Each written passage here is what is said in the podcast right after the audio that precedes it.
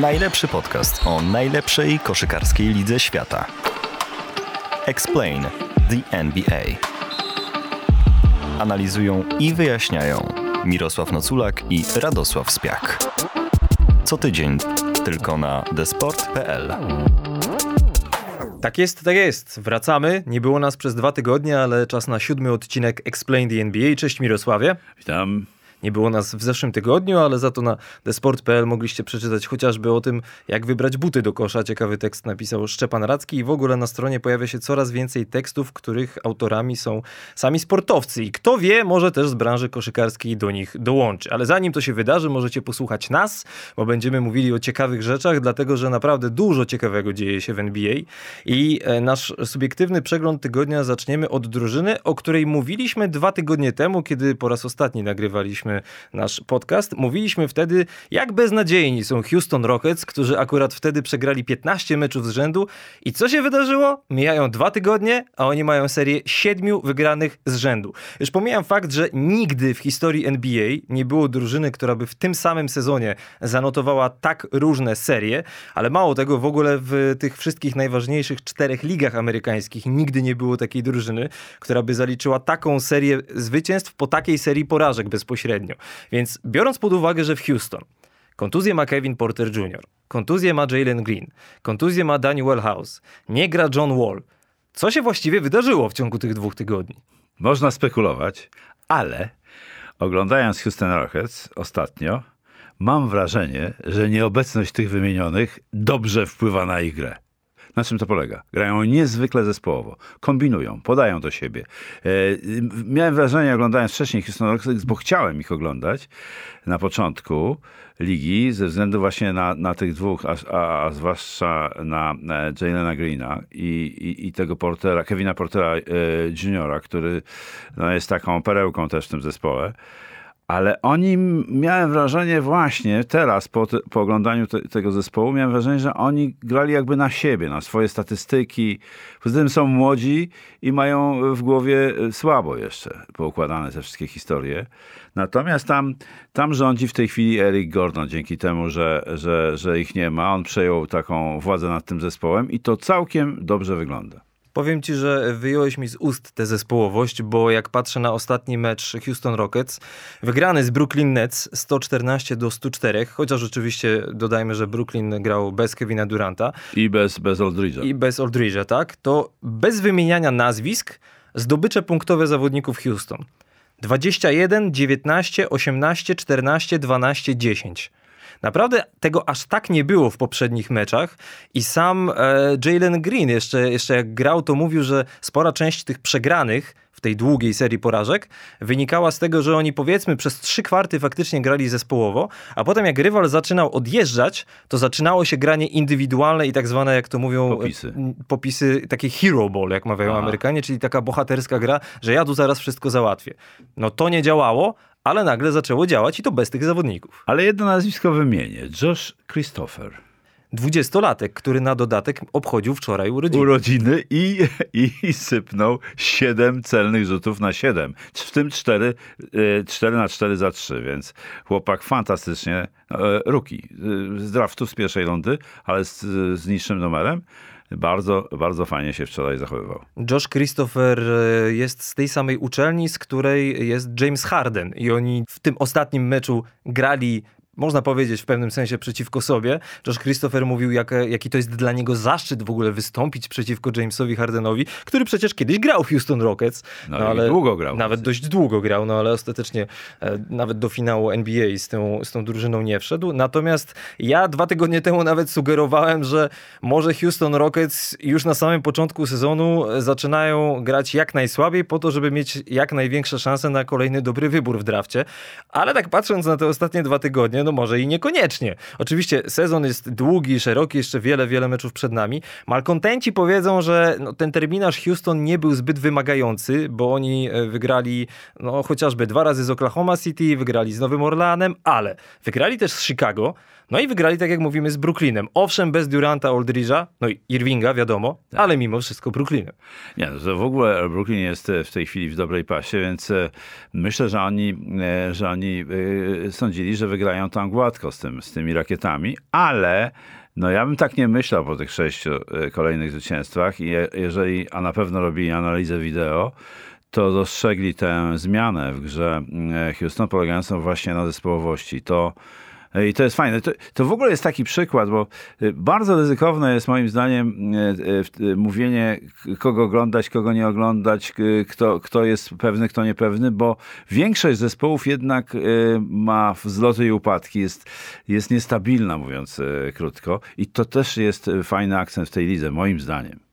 Zostajemy w Teksasie, z Houston przenosimy się do Dallas, którzy właśnie przerwali swoją serię trzech porażek z rzędu, wygrali z Memphis Grizzlies, aczkolwiek w tym momencie mają e, bilans 50%, tak, bo mają tak. 12 wygranych, 12 porażek, są na siódmym miejscu w konferencji zachodniej i e, dość szerokim echem odbił się komentarz Reggie'ego Millera podczas jednego z meczów z Dallas, który powiedział, że Luka Doncic... E, no delikatnie mówiąc, po tym boisku zbyt żwawo się nie porusza i że ma po prostu problemy z przygotowaniem fizycznym. I żeby było jeszcze ciekawiej, Luka Doncic po tym spotkaniu zapytany, że e, jak się odniesie w ogóle do, do tych kwestii przygotowania fizycznego, motorycznego, powiedział, że miał bardzo długie lato, co jest prawdą, bo grał przecież w Igrzyskach Olimpijskich. A jeszcze wcześniej w eliminacjach. A jeszcze wcześniej w kwalifikacjach w Kownie, gdzie Słowenia wygrała między innymi z nami. I że być może trochę za bardzo się zrelaksował, i że faktycznie powinien grać lepiej, w domyśle lepiej być przygotowanym fizycznie. Niektóre źródła donoszą, że e, Luka Doncic może ważyć nawet 117 kg w tym momencie, co przy jego wzroście to jest jednak bardzo dużo. I jak się na niego patrzy, tak to, to wygląda. To on nigdy nie był zbyt szybkim, zwrotnym zawodnikiem, tak. ale faktycznie coś tutaj jest nie tak. On sam powiedział, że jest jego za dużo. Tak gdzieś podobno powiedział. No, przeczytałem to, więc nie wiem, czy to, czy to jego wypowiedź, czy, czy jakaś zmyślona, nieważne. E, w każdym razie przyznał się do tego i w tym właśnie ostatnim meczu z Memphis już wyglądał może nie na szczuplejszego gościa, ale dużo lepiej się poruszał po boisku. I co jest ciekawe, e, tutaj na chwilkę odniosę się do statystyk. Luka Doncic w tym sezonie jest, i teraz uwaga, uwaga, na 414 miejscu w lidze ze wszystkich zawodników, jeśli chodzi o ten średni wskaźnik plus minus, czyli jak drużyna gra z nim na parkiecie, a jak gra bez niego. Ja nie jestem jakimś wielkim fanem indywidualnego wskaźnika plus minus. Wolę wskaźnik plus minus dla konkretnych zestawień, konkretnych piątek na boisku. Ale kurde, no to jest taka gwiazda, żeby być na 414 miejscu pod tym względem, a w tym momencie minus 75, jak nagrywamy ten podcast w czwartkowy wieczór. I to jest jedna strona medalu, a druga strona medalu jest taka, że Doncic w tym sezonie opuścił cztery mecze ze względu na kontuzję kolana i kostki i bez niego Dallas mają bilans 0-4.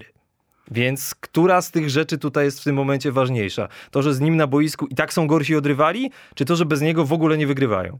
Ja myślę, że Doncic jest bardzo ważną postacią w tej drużynie, ale też trzeba pamiętać o współgraczach, że tak powiem, jego partnerach. Jeżeli jest Porzingis, to jest to zupełnie inaczej wygląda. E, więc e, w, w tym meczu z Memphis obydwaj byli liderami punktowymi, bo, bo zdaje się, że Doncic miał 26 punktów, a, a Porzingis 19, więc to są liderzy zespołu i nie zawiedli w tym spotkaniu akurat z Memphis. To jeszcze tylko jedna kwestia moim zdaniem do poprawy. To na co zwracam uwagę, może nawet czasami zbyt rzadko, ale Luka Doncic tylko 68% zrzutów wolnych. On ma Nigdy tak dobrze nie rzucał. On ma, on ma tak dużo piłki w rękach, zwłaszcza w końcówkach, że no powinien to poprawić. O, on to zdecydowanie powinien poprawić. Doskonale wczoraj rzucał, znaczy doskonale, 50% to jest bardzo dobra skuteczność za 3, e, bo miał 10 rzutów 5 celnych, zatem to jest 50% e, to jest, no, to jest bardzo dobra skuteczność. I, I, to widać. I widać, kiedy, nawet w zasadzie jak, jak on e, zaczyna rzucać, to już widać po tym, jak się zatrzyma przed rzutem, już widać, czy mu piłka wpadnie do kosza, czy nie. To jest niesamowite.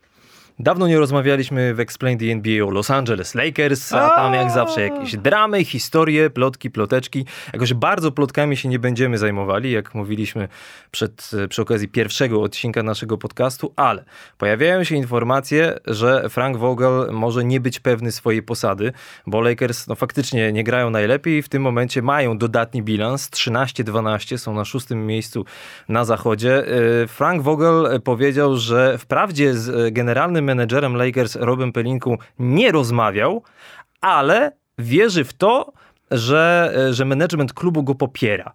Mam do ciebie pytanie, Mirosławie, czy sądzisz, nie czy uważasz, że powinien zostać zwolniony, ale czy sądzisz, że zostanie?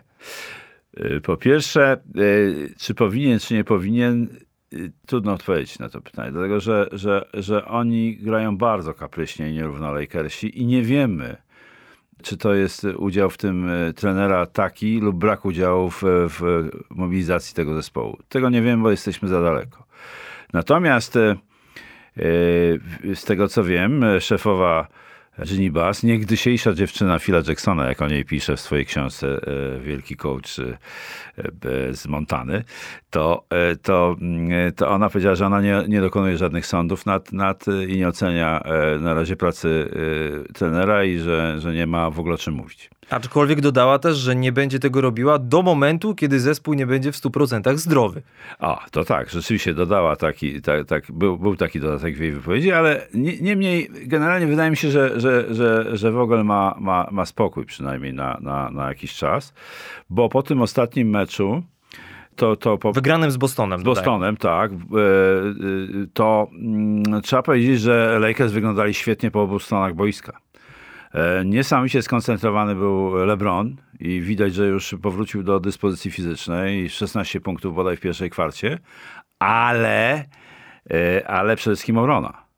I w obronie, obronie wyeliminowali, chociaż Tatum zdobył i tak 30 punktów, ale nieprawdopodobnie na niego naciskali i go bardzo ograniczali w, w, w manewrach. Zatem e, nie, niezła obrona, dobry atak, Lakers wyglądali w tym meczu bardzo dobrze. Russell Westbrook stał się zawodnikiem, który najszybciej w historii NBA dobił do 4000 strat w karierze.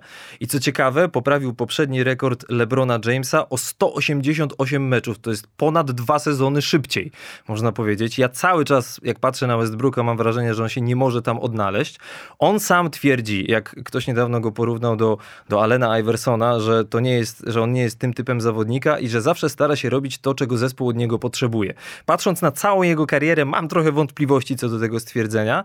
Natomiast e, chciałem jeszcze dodać, że jeśli w dalszej części sezonu, takie mam przypuszczenie, ale graniczące z pewnością, jeśli w dalszej części sezonu w Lakers coś się będzie działo nie tak, to w sytuacji, kiedy masz w drużynie trenera i LeBrona Jamesa, to zawsze leci trener.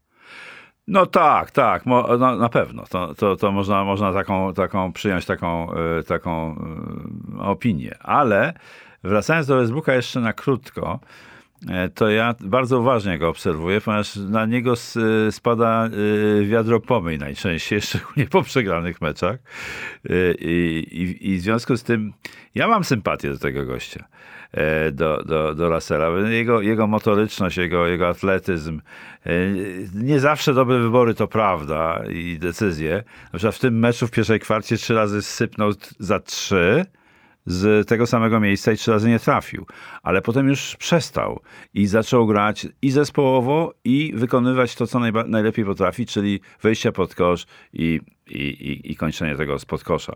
Russell Westbrook jest y, zawodnikiem, który może mieć decydujące y, znaczenie w, w, w głównej części sezonu. Bo nawiązując do Phila Jacksona, którego książkę ostatnią wydaną w Polsce czytam, to Phil Jackson nazwał okres, ten sezon zasadniczy okresem rozrywkowym. No, troszeczkę mnie to zaskoczyło, ale, ale być może to dotyczyło tylko pracy jego w ostatniej fazie z Lakersami, wtedy kiedy oni przerżnęli ten tytuł a ma, mieli Melona i, i Peytona w, w, składzie. 2004 rok. 2004 rok, Pistons, tak. tak jest. E, w naszym subiektywnym przeglądzie tygodnia jeszcze Portland Trail Blazers, dlatego że tam też dużo się dzieje i to niekoniecznie dobrze. Przede wszystkim e, zła informacja jest taka, CJ McCollum e, odma opłucnowa to nie jest uraz, właściwie trudno to nazwać urazem, no ale to nie jest coś, z czego się szybko wraca. Mało tego, nie wiadomo kiedy wróci. Damian Lillard w tym sezonie 39% skuteczności z gry, 7 punktów średnio mniej niż rok temu, 9 punktów średnio mniej niż dwa lata temu i wprawdzie nie mówi wprost, że chce odejść, nawet wręcz przeciwnie, tak. mówi, że chce zostać w Portland, to yy, wychodzi na to, że zaczynają się dyskusje o pieniądzach. Coś typu 105 milionów dolarów za dwa, sezony. za dwa sezony. Tak. Jeśli grasz swój najgorszy sezon w karierze, to to nie jest najlepszy moment na takie dyskusje moim zdaniem, dlatego że jak bardzo cenię Damiena Lillarda, to trzeba też zauważyć, że Portland e, z nim jako głównym zawodnikiem przez 10 lat doszli raz do finału konferencji. Więc pytanie, czy faktycznie to zestawienie Lillard-McCollum jest jeszcze w stanie im coś dać, zakładając, że będą zdrowi obaj, czy jednak faktycznie trzeba pójść w jakąś inną stronę? Tutaj mrugam okiem, a może Ben Simmons? Tak, tak. Tutaj, tutaj różne są spekulacje i wielu, wielu dziennikarzy e, już e, ustala, gdzie najlepiej by było e, Lillardowi się ulokować poza Portland. Więc, no jakby to miał być Ben Simmons, to w Filadelfii na pewno no, byłoby mu dobrze z Joelem Embidem. Tak, no w Filadelfii tak, no, ale mówi się też o, o, o innych zespołach, także... Mm, i mam wrażenie, że Lillard może mieć kryzys w tym sezonie, też po wakacjach. W, tym, w tej drużynie olimpijskiej nie odgrywał takiej roli jak normalnie w klubie i być może trochę go to zdołowało. Nie, nie, nie wiemy nic na ten temat, ale, ale ma po prostu słabszy sezon. To jest y, wyśmienity gracz. Ja nie, nie cierpiałem oglądać Lillarda kilka lat temu, kiedy grał bardzo egoistycznie, ale ostatnie sezony wręcz przeciwnie. Był to gracz lider zespołu, i tak jak na lidera przystało, e, był bardzo odpowiedzialny, wykonywał najważniejsze rzuty i, i, i grał zespołowo. To, e, to tyle o Lillardzie z mojej strony. Portland mają w tym momencie bilans 11 zwycięstw, 15 porażek, są na 11 miejscu na zachodzie. I problem tam też jest taki, że no ja nie mam pełnego zaufania co do e, osoby Chauncey'a Billapsa jako trenera. On był wcześniej asystentem w LA Clippers, był bardzo dobrym zawodnikiem, którego ceniłem na boisku, ale no to jest trudna sytuacja dla niego na pewno. Mało tego, trudna sytuacja jest taka, że właśnie Portland e, rozstali się z generalnym menedżerem, który zatrudnił Chanseya Billapsa, więc w tym momencie nad nim jest człowiek, który być może nie ma do niego pełnego zaufania. I też a propos tych pieniędzy i, i Damiena Lillarda, e, jak zmarł Paul Allen, który był właścicielem Portland przez wiele lat, to jego córka, mam wrażenie, już nie jest taką fanatyczką koszykówki i nie chce wydawać aż tylu pieniędzy, więc czuję, to też jest moje przypuszczenie, ale czuję, że do momentu tej, tego trade deadline, który zawsze jest w sezonie, to albo McCollum, albo Lillard jednak z Portland odejdą. Albo trochę, obaj. Trochę może da, dawać do myślenia ta, e, w kontekście tego, co powiedziałeś, że e, teraz, kiedy gra słabiej niż w poprzednich sezonach, Lillard chce e, rozciągnąć swój kontrakt na dwa lata powyżej 100 milionów, to może być też taka, e, taka oferta do odrzucenia po prostu. Czyli mówi, że chce zostać w Portland, ale myśli, słuchajcie, nie zapłacicie mi, to odchodzę. Przekonamy się w najbliższym czasie. Ale to jest spekulacja absolutnie. To, jest już, e, to już e, ociera się o, o teorię spiskową, powiedzmy. Pożyjemy, zobaczymy, tak jak to mówią. W tym odcinku Explain the NBA naszym głównym tematem będą Memphis Grizzlies i Jamorant, albo Jamorant i Memphis Grizzlies, jak kto woli. Mirosławie, wiem, że to jest jeden z twoich ulubionych, jeśli nie ulubiony zawodnik na parkietach NBA. Powiedz nam dlaczego. Uwielbiam, uwielbiam patrzeć na Jamoranta, bo to jest y, kocisko nieprawdopodobne. On ma takie czucie nieprawdopodobne ciała. To jest niebywałe w powietrzu. To jak on kontroluje ciało w powietrzu przy tej niesamowitej skoczności, co prawdopodobnie też e, było przyczyną jego urazu, bo to lądowanie z metra i wyżej na, na parkiecie ileś tam razy w meczu, przez ileś tam meczów i przez ileś lat. No on gra trzeci sezon dopiero w NBA, no ale jednak wcześniej to samo robił w, e, w koledżu. Więc to, to, to zawsze ci skocz, skoczni gracze są narażeni na takie kontuzje.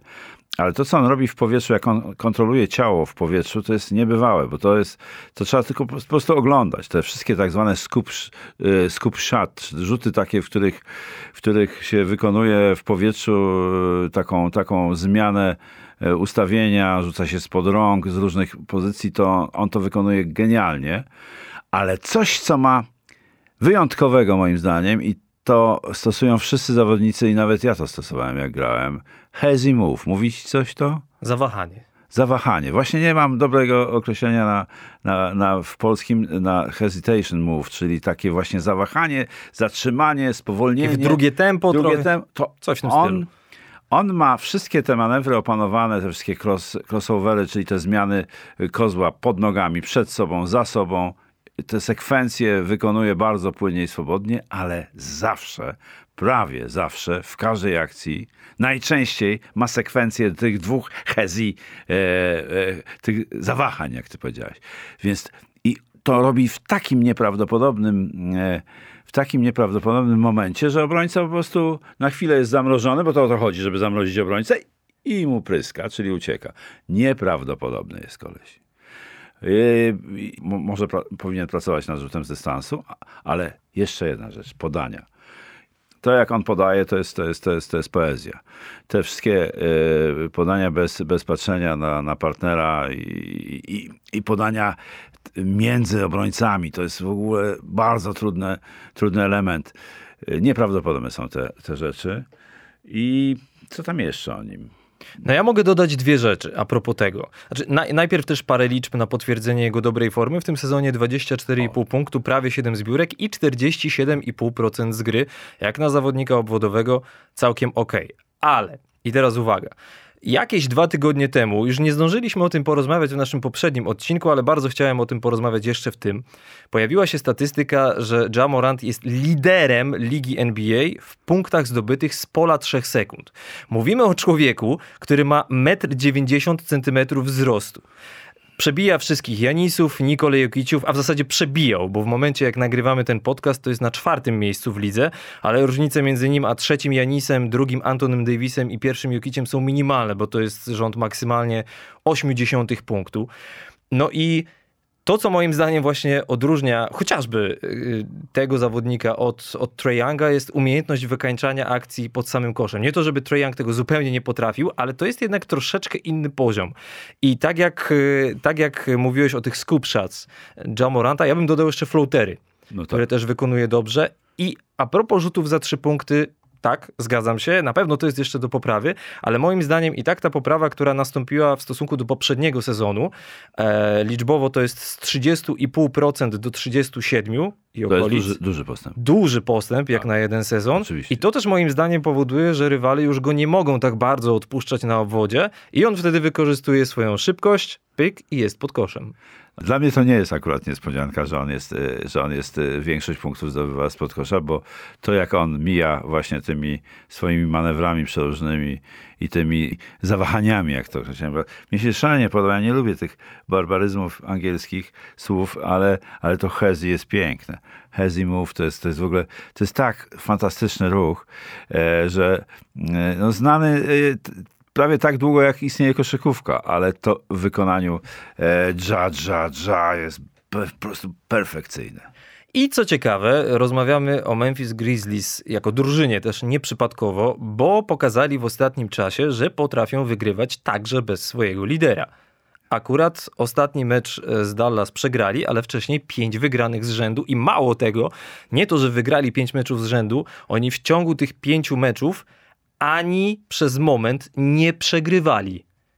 To jest dla mnie wręcz nieprawdopodobne i jak sprawdziłem, to są drugim takim zespołem w ciągu 25 lat w NBA, żeby przy pięciu wygranych z rzędu przez ani przez sekundę nie być z tyłu no to jednak, jednak mówi coś o koncentracji danej drużyny. Bo, mobilizacji, tak. Mobilizacji, bo tak, tak, jak mówisz o wzlotach i upadkach w kontekście całego sezonu, to są też wzloty i upadki w trakcie meczu. Standardowo tak. się mówi o różnych seriach punktowych i tak dalej, i tak dalej. A tutaj zupełnie niczegoś takiego nie było. To jest świetna statystyka, ale jest jeszcze jedna statystyka ciekawa, że oni y, są pierwszym zespołem chyba od czterech lat, który zatrzymał rywali na y, nie więcej niż 91 91 punktów, czyli że nie pozwolili rzucić więcej e, w tych meczach, w czterech kolejnych. I co jest, e, co jest zastanawiające, ponieważ to nie jest zespół, który należy do czołówki, jeżeli chodzi o grę obronną. No, Raczej daleko, 24, jeżeli chodzi o punkty stracone. No i w tym momencie moim zdaniem też warto wspomnieć o trenerze, czyli Taylorze Jenkinsie. To jest kolejny z tych szkoleniowców e, tej młodej generacji, nazwijmy to w NBA, bo on ma 37 lat. Trenuje Memphis e, trzeci sezon z rzędu. Ja mam trochę trudność ze scharakteryzowaniem tego trenera. Trudno jest mi powiedzieć, co jest jego najmocniejszą stroną, na co on najbardziej kładzie nacisk, ale może ty widzisz trochę więcej.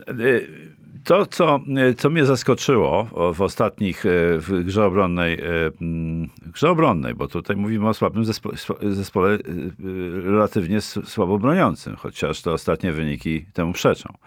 Mianowicie on po, on dosyć konsekwentnie wprowadził taką zasadę w obronie help and recover. Pomóż i wróć do swojego. To jest, to jest y, też stara jak świat zasada w obronie, ale rzadko stosowana y, w sposób konsekwentny i jako, jako zasada w obronie konkretnego zespołu. I to zauważyłem w tej, w tej, w tej w obronie właśnie, że w każdej sytuacji tą pomoc i powrót stosują gracze Memphis. I to świadczy o, te, o, koncepcji po prostu i realizacji, tak? Bo jeżeli to stosowali, wygrywali mecze, akurat ten ostatni z, z Dallas e, im się nie udało wygrać, ponieważ Dallas byli dobrze, dobrze dysponowani, szczególnie Luka Doncic. Dużo od niego zależy, mimo tych słabych e, staty, statystyk, o których mówiłeś wcześniej.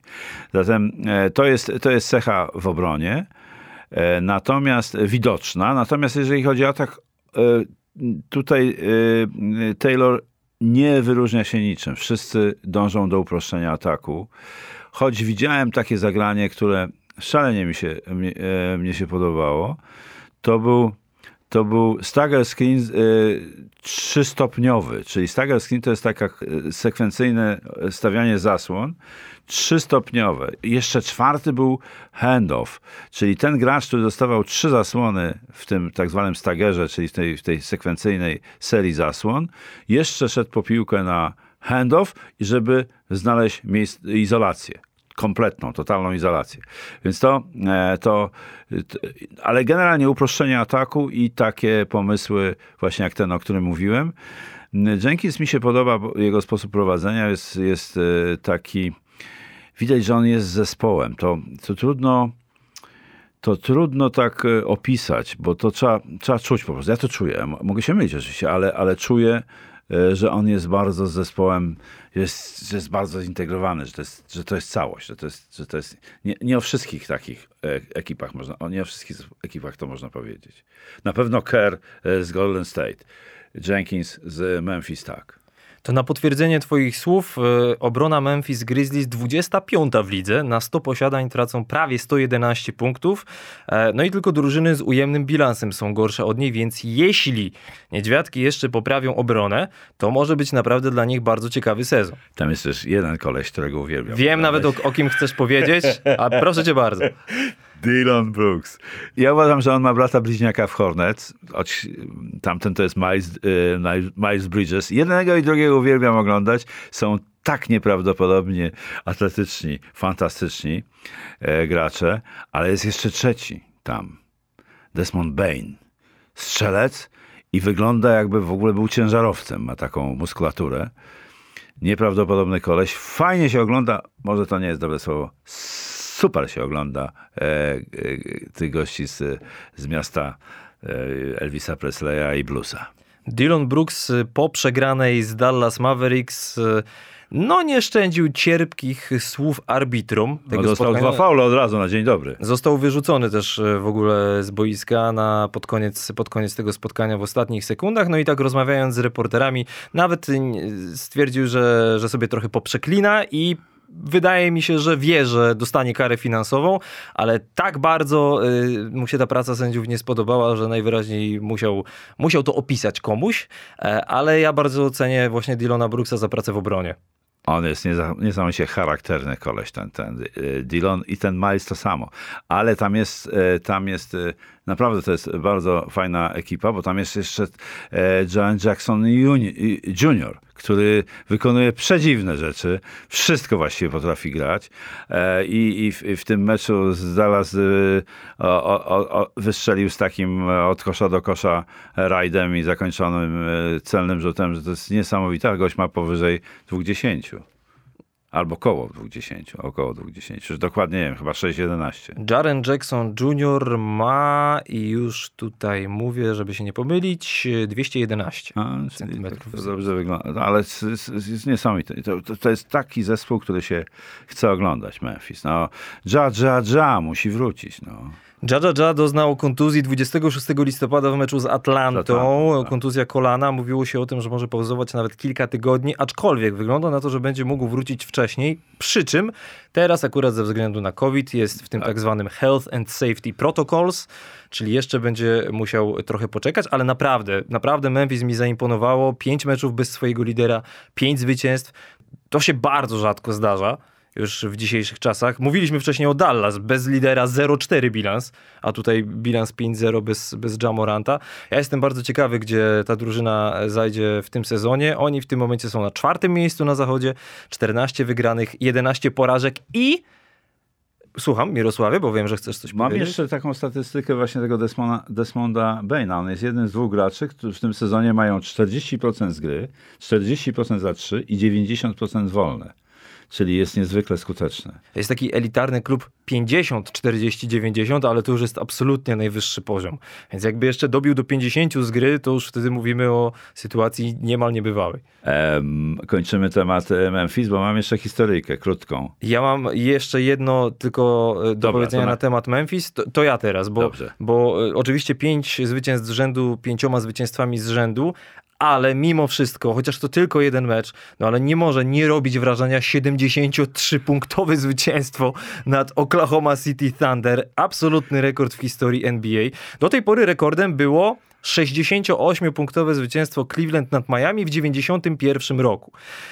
Nie pamiętam tego meczu, nie sprawdzałem nie go w internecie, ale też 73-punktowe zwycięstwo, jakkolwiek dziwnie by nie brzmiało, to pokazuje też, to, o czym mówiliśmy przed chwilą, czyli cały czas koncentracja. Tak, tak, mobilizacja to jest, to jest, no ten, y, to jest, Jenkins jest, y, obserwuję Jenkinsa y, od, od tych, od trzech lat, lubię na niego patrzeć, bo on, tak jak powiedziałem, ja czuję tak po, po, po plecach, że on jest właśnie taki, że on jest tak, tak blisko tych graczy i, i, i jest y, nie w zasadzie, do, że to jest dobry wujaszek y, Wania, tylko po prostu jest zintegrowany z ekipą. No, trudno mi to opowiadać, bo można by tutaj książkę na ten temat napisać, ale, ale jest, y, jest to bardzo mocne i bardzo dla mnie widoczne i on świetnie zarządza tym zespołem moim zdaniem. No to jeszcze y, historia od Otóż jest w tym zespole y, Francuz.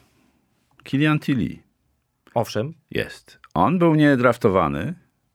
Z Gonzagi chłopak, chyba nawet się zahaczył o, o, o, o Przemka e, e, Karnowskiego razem. Chyba on był wtedy e, freshmanem, czyli pierwszoroczniakiem, a Przemek Karnowski chyba kończył wtedy. Tak, to był sezon 2016-2017. Gonzaga wtedy doszła do, do finału, finału. Tak. I ten, ten Kilian Tilly jest jednym z zawodników, którzy uczestniczyli w Mistrzostwach Świata kategorii U18 3 na 3 w koszykówce w Debleczynie. Pamiętamy Peyton Pritchard, PJ Washington i e, Zach Collins byli w drużynie amerykańskiej i nie zdobyli medalu, a e, Kilian Tilly z Francuzami zdobył medal i to jest czwarty gracz z, tego, z tych mistrzostw, który gra w NBA.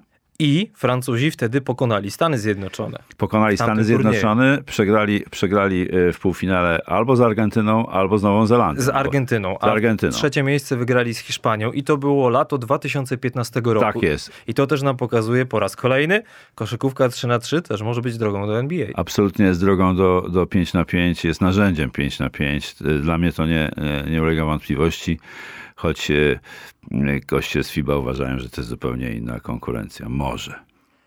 No to jeszcze na koniec tego odcinka został nam jeden temat, dlatego że zbliża się rekord wszechczasów, jeśli chodzi o liczbę celnych rzutów za trzy punkty. Stephen Curry w najbliższym czasie, być może nawet do następnego odcinka Explain the NBA pobije rekord Reya Allena, jeśli chodzi o liczbę celnych rzutów za trzy punkty.